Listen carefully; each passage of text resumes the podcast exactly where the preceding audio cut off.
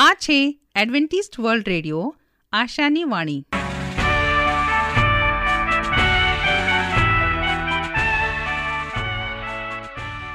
અમારા આજના પ્રસારણમાં તમારું હાર્દિક સ્વાગત છે. આજે તમારા માટે અમે ખૂબ સુંદર સ્વાસ્થિક અને આત્મિક વિચારો લાવ્યા છીએ. પણ તે પહેલાં સાંભળો, દેવની સ્તુતિમાં આ સુંદર ગીત.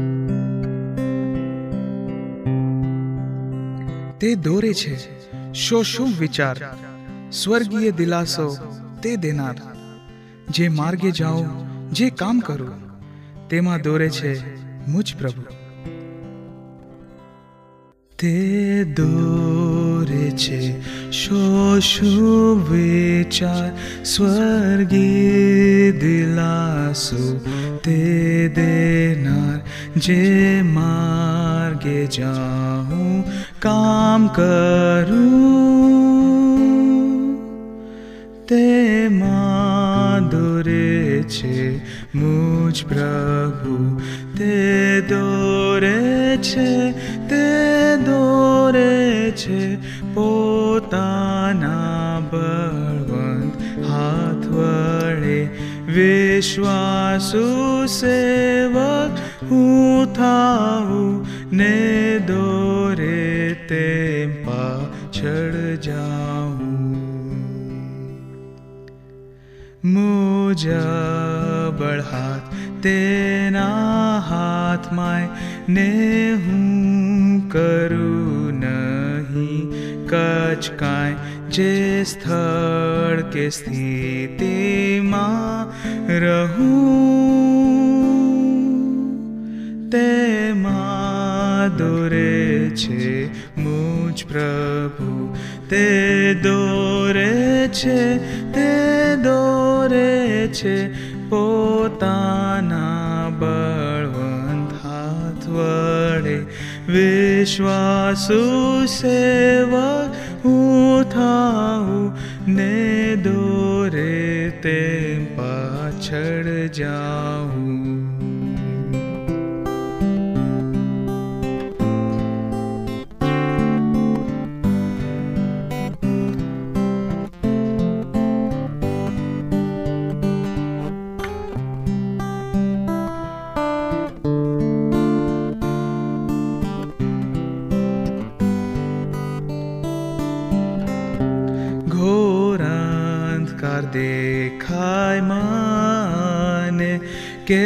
तेजस्वी प्रकाश पड शान्ति तोफा मा पडु। ते मा दोरे प्रभु ते दोरे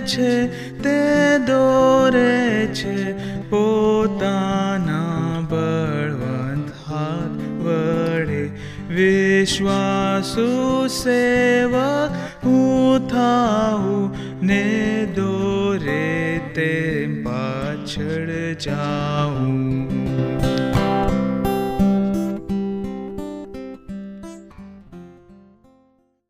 આજના અંકમાં આપણે સાંભળીશું એક વાર્તા જે આપણને જીવનની નીતિનો બોધ આપે છે. હાઈ બ્લડ પ્રેશરના દર્દીઓએ જાણવા જેવું. આજે વિશ્વની વસ્તીના વીસથી ત્રીસ ટકા લોકો હાઈ બ્લડ પ્રેશરથી ગ્રસ્ત છે અને જ્યારે રોજે રોજ આવા રોગીઓની સંખ્યા વધી રહી છે, ત્યારે રોગના ઉપચાર સંદર્ભે પાયાની બાબતો જાણવી એટલા માટે અનિવાર્ય છે કે કોઈ પણ ઉપચાર પદ્ધતિની દવાઓ લેવામાં આવતી હોય, ગમે તેટલા લાંબા સમય સુધી દવા લેવાની ચાલુ રાખવામાં આવે. પણ જો ખાનપાન અને અચાર વિચારના સિદ્ધાંતોને ન અનુસરીએ, તો પરિણામ શૂન્ય છે. સૌપ્રથમ તમને તબિયત સંદર્ભે જે કંઈ નાનામાં નાની ફરિયાદ રહેતી હોય, એની અવગણના ન કરશો. ક્યારેક તદ્દન સામાન્ય જાણતા લક્ષણો વખત જતાં ગંભીર સમસ્યાનું રૂપ ધારણ કરી શકે છે. ન જીવા લક્ષણો પણ શરીરના અંદર ચાલી રહેલી સામાન્યતા સંકેતો આપતા હોય છે. આવા સંકેતો તમને રોગ સ્થિતિ પર ધ્યાન આપવાનું સૂચન કરે છે. માથા, બોચી અને આંખોમાં થતો દુખાવો, વિશેષ કરીને માથાનું ભારેપણ કપાળ પરનો પરસેવો, હાથની ધ્રુજારી, હૃદયમાં ભાર, છાતીના ધબકારા વધી જવા, એકાગ્રતાનો અભાવ, યાદશક્તિ ઘટવી થોડોક શ્રમ કરવાથી લાગતો થક. રાત્રે વારંવાર પેશાબ માટે જવું. રાત્રે અચાનક ઊંઘ ઉડી જવી. અને પગ પર રહેતા સોજા. આ બધા સામાન્ય જાણતા લક્ષણોને હાઈ બ્લડ પ્રેશર સાથે સીધો સંબંધ છે. એ તરફ દુર્લક્ષ ન રાખતા, ત્વરિત બ્લડ પ્રેશર મપાવી, તબીબી સલાહ લેવી જરૂરી છે. આમ કરવાથી વેળાસર નિદાન થઈ, ઉપચારની તક મળશે. આવી કાળજી લેવાથી આંખોનો અંધાપો, મૂત્રપિંડની વિફળતા સ્ટ્રોક હેમરેજ પક્ષઘાત હાર્ટફેલ જેવી ઘાતક રોગાવસ્થા નીવરી શકશે. બીજી અગત્યની વાત, નમકના વધુ પડતા વપરાશને નિયંત્રિત કરવાની. સામાન્ય રીતે પુખ્ત વયની વ્યક્તિ નમકની જરૂરિયાત રોજંદા ક્રમે માત્ર અડધીથી એક ગ્રામ, આશરે એક નાની ચમચીનો પાંચમો ભાગ જેટલી છે. અરે, એટલું નમક તો આપણે શાકભાજી, ફળો, ધાન્ય, કઠોળ અને પીવાના પાણીમાંથી પ્રાકૃતિક રીતે મેળવી લઈ છે. તો પછી સ્વાદને આધીન થઈ હાઈ બ્લડ પ્રેશરનું શું કામ આમંત્રણ આપવું? આપણે ગુજરાતીઓ નમકને શરીરને જરૂરિયાતથી નહીં, પણ સ્વાદેન્દ્રિયને વશ થઈ ખાવા ટેવાયેલા છીએ. રોજના ભોજનમાં આપણે જરૂર કરતાં ઘણું વધુ નમક ખાઈ, અસંખ્ય રોગોને જાણે અજાણે આમંત્રણ આપીએ છીએ. અથાણા પાપડમાં તો નમક છે જ. સાથે છાશ, કચુંબર અને છેવટે ભાત રોટલીમાં પણ નમક નાખવાનું ચૂકતા નથી અને એમાં પણ કોઈ કસર બાકી હોય. એમ ડાઇનિંગ ટેબલ પર ટેબલ સોલ્ટ રાખતા થઈ ગયા છીએ, જે આહારમાં નમકનો અતિરેક છે. શરીરમાં જ્યારે વધારાનું નમક જમા થઈ જાય, ત્યારે એનો નિકાલ કરવા માટે કિડનીની કાર્યક્ષમતા પર બોજો વધે છે. એક તબક્કે કિડની આમ કરવામાં અસફળ થાય, ત્યારે શરીરમાં વધુ પાણીનો સંગ્રહ થવાની લોહીની નળીઓ પર દબાણ વધે છે. આ જ નમક લાંબા ગાળે રક્ત નલિકાઓને સંકોચ કરી વળી પાછું બ્લડ પ્રેશર વધારવાનું કામ કરે છે અને સાથે સાથે હાથ પગના સોજા તથા જ્ઞાનતંતુને ખોરાવી નાખવા જેવી મણમાંગી ભેટ આપતું જાય છે. પાયાની બીજી શરનું પાલન કરવાથી થતા ફાયદાનું ઉદાહરણ કરેલા મેડિકલ રિસર્ચ સેન્ટરે તાજેતરમાં પૂરું પાડ્યું છે. હાઈ બ્લડ પ્રેશરના એકસો ત્રીસ દર્દીઓ ત્રણ મહિના સુધી માત્ર નિયંત્રિત નમકના ડાયટ પર રાખી, તે પૈકીના એકસો પચીસ જેટલા દર્દીના બ્લડ પ્રેશરનો આંક નીચો લાવવામાં સફળતા સાંપડી છે. ત્રીજી અને સૌથી મહત્વની બાબત છે સ્ટ્રેસ મેનેજમેન્ટ. આ સ્ટ્રેસ તણાવ એટલે વળી શું? સાયકોલોજિસ્ટ અને શારીરિક, માનસિક કે કાલ્પનિક પરિબળો સામે માણસની ઉત્તેજાત્મક પ્રતિક્રિયા તરીકે વર્ણવે છે. તમે જુઓ કે આજના ભાગદોડભર્યા યુગમાં સામાન્ય માણસે જીવનની પ્રાથમિક જરૂરિયાત સંતોષવા માટે પણ કેટલી સંઘર્ષ કરવો પડે છે. ડગલે ને પગલે સ્પર્ધામાં રહેતો માણસ સદાય સ્ટ્રેસમાં અનુભવ કરે છે. આ સ્ટ્રેસ માણસના મન અને શરીર પર રોગજન્ય અસરો છોડી જાય છે. સ્ટ્રેસ વખતે શરીરમાં એસીટીએચ કોર્ટિસોલ અને એડ્રિનોલિન જેવા હાર્મોનના સ્ત્રાવ ઉત્તેજિત થાય છે, જે હાઈ બ્લડ પ્રેશરનું કારણ બને છે. મન ખાતી અંતરાત્મામાં ડોકિયું કરો. ભય, ક્રોધ અને ઈર્ષાના મૂળિયા ઉખેડીને ફેંકી દો. હળવો વ્યાયામ તથા ઊંડા શ્વાસોશ્વાસ કસરત કરી, મનગમતી કલાત્મક પ્રવૃત્તિ તથા વિનોદ વૃત્તિ કેળવી. પૂરતી ઊંઘ લઈ અને વ્યસનને ત્યાગી, સ્ટ્રેસથી દૂર રહો. જીવ માત્ર માટેનો સદ્ભાવ કેળવી, સભ્યક દૃષ્ટિએ જગતને જુઓ. આ સિવાય આપણી પાસે બીજો કોઈ વિકલ્પ નથી. પ્રભુનું વચન તે સત્ય અને શાંતિનો માર્ગ છે. આવો હવે આપણે પ્રભુના વચન ઉપર મનન કરીએ. બાઇબલ ભવિષ્ય વચન તરીકે છે. હું રાજુ ગાવિત.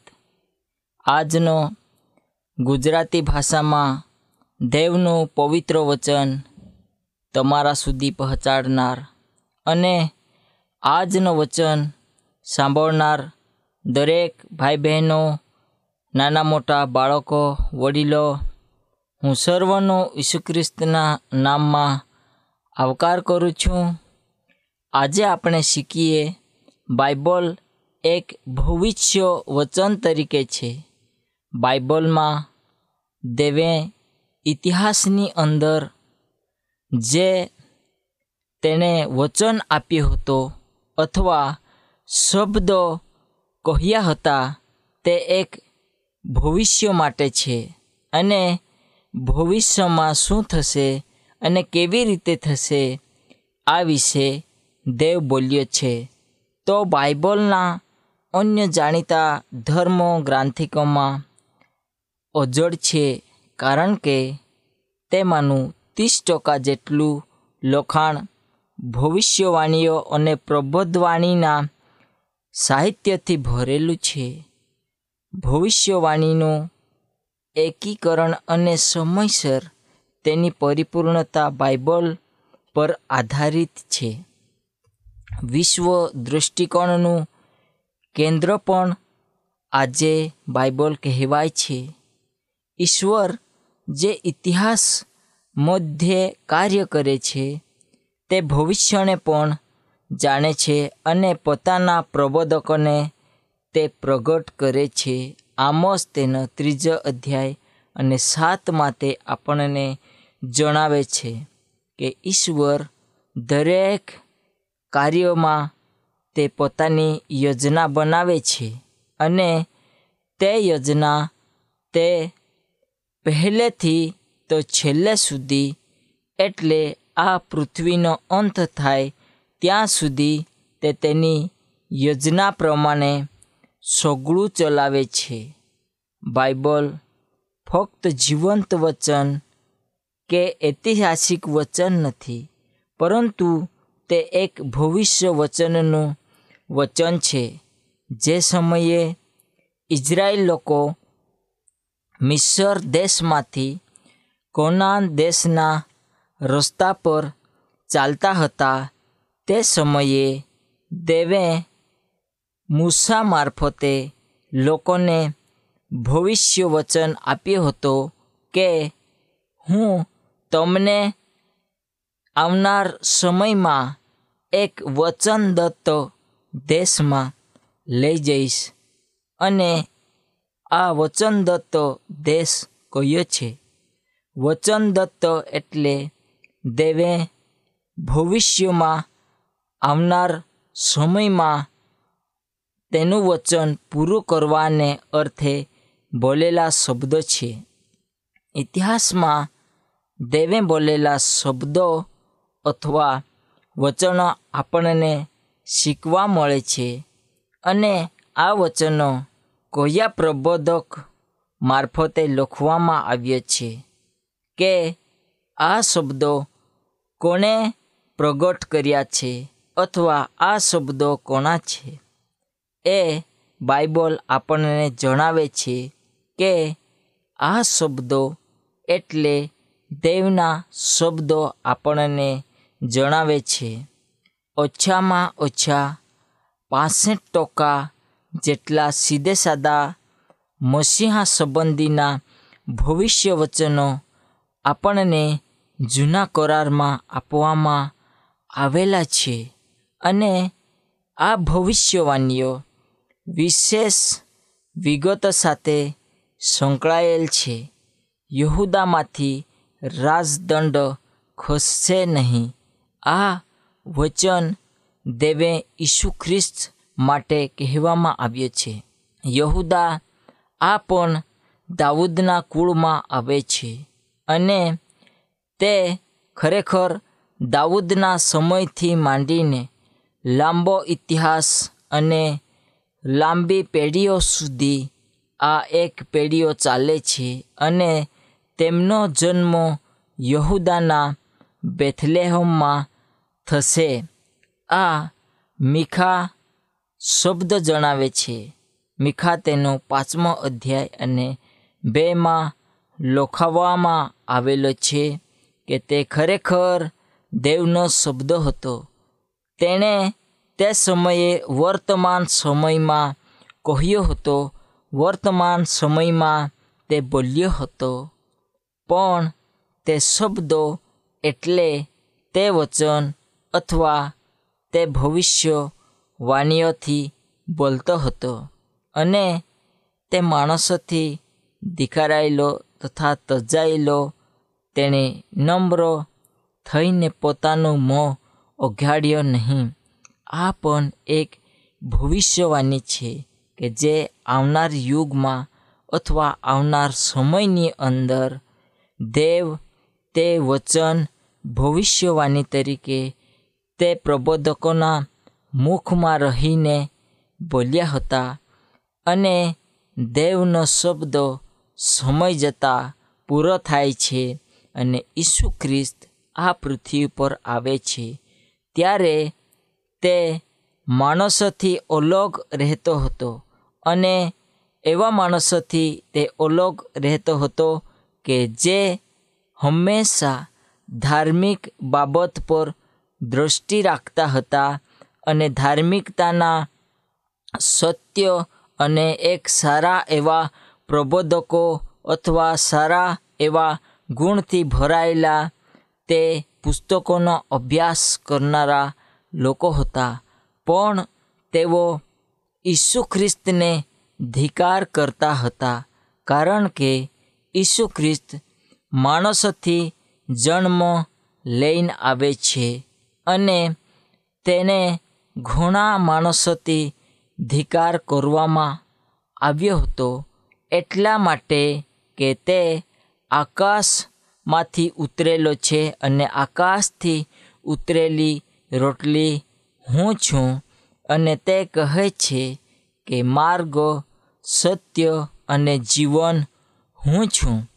આ શબ્દો પરથી યહૂદી લોકો ઈસુ ખ્રિસ્તને ઘણા સમયે ધિકાર કરતા હતા કારણ કે તે યુસુફનો અને મરિયમનો દીકરો તે વિભાગમાં કહેવાતો હતો, પણ તે માણસોથી ધિકાર પામેલો હતો, કારણ કે તે બાળપણથી તે એરિયામાં ઉછેર્યો હતો અને તે ખરેખર તે નાનપણથી તે એરિયાની અંદર રહીને મોટો થયો હતો અને તેણે નમ્ર થઈને લોકોની સેવા કરી અને નમ્ર થઈને તેને પોતાનું મોં ઓઘાડ્યો નહીં, પરંતુ તેની સાથે જે વર્તાવ કરવામાં આવ્યો તે સઘળું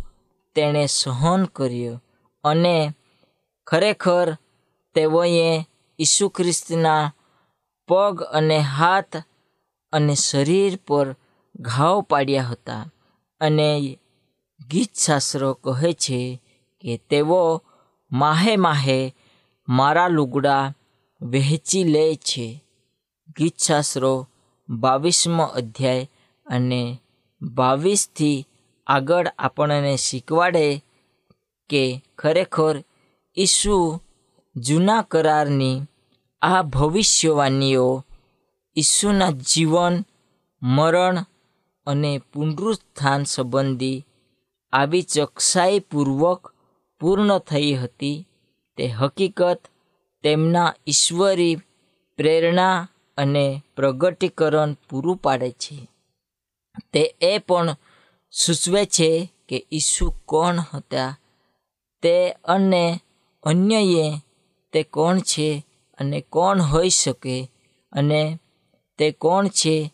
આ એક દાવો કર્યો હતો.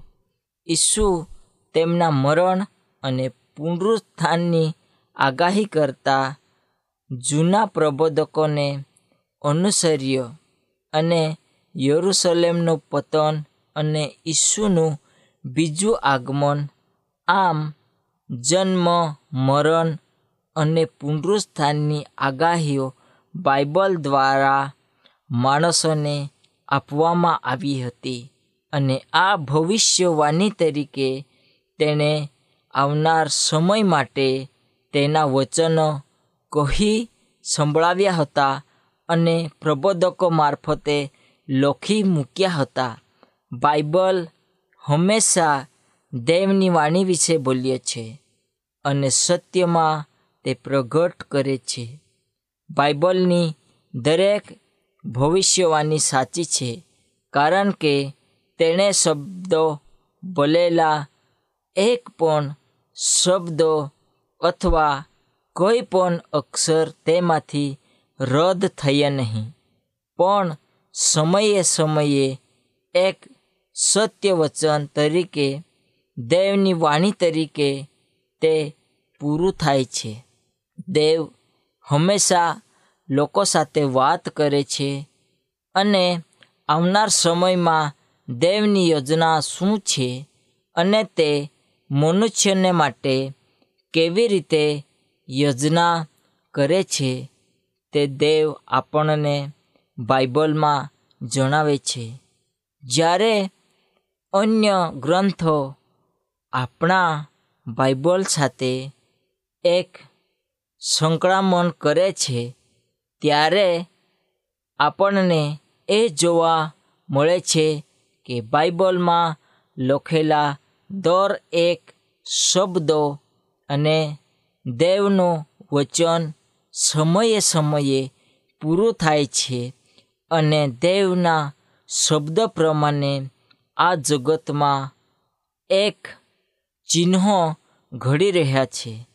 આનો અર્થ એ છે કે બાઇબલ એ ફક્ત મનુષ્યના દાર્શનિક વિચારો નથી, પરંતુ ઈશ્વરે કરી આપેલી ભવિષ્યવાણી અથવા વચન છે જેની નોંધ ઇતિહાસમાં કરવામાં આવી હતી.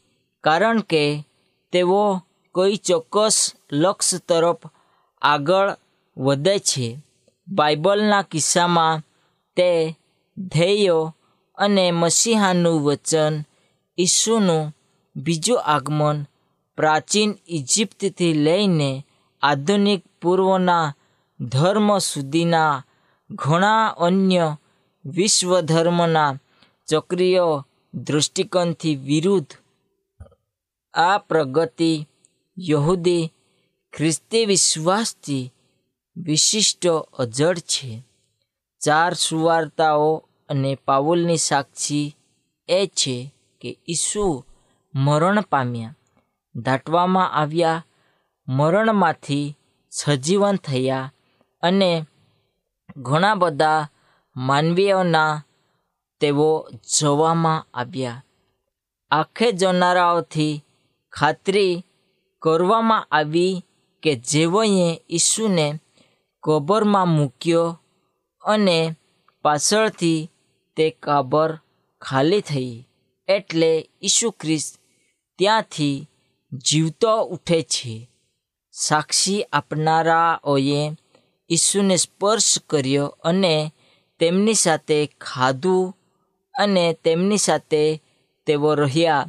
માગદલાની મરિયા ઈસુની માં મરિયમ અને બીજી સ્ત્રીઓએ ઈસુને પુનરુસ્થાન થતાં પામેલા જયા.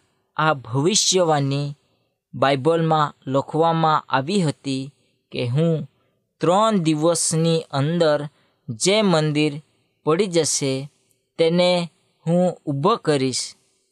ઈસુ મહાન અને એક પવિત્ર દેવ હોવાથી તે કામ તેના માટે સહેલું હતું અને તે કામ તે પૂરું કરે છે.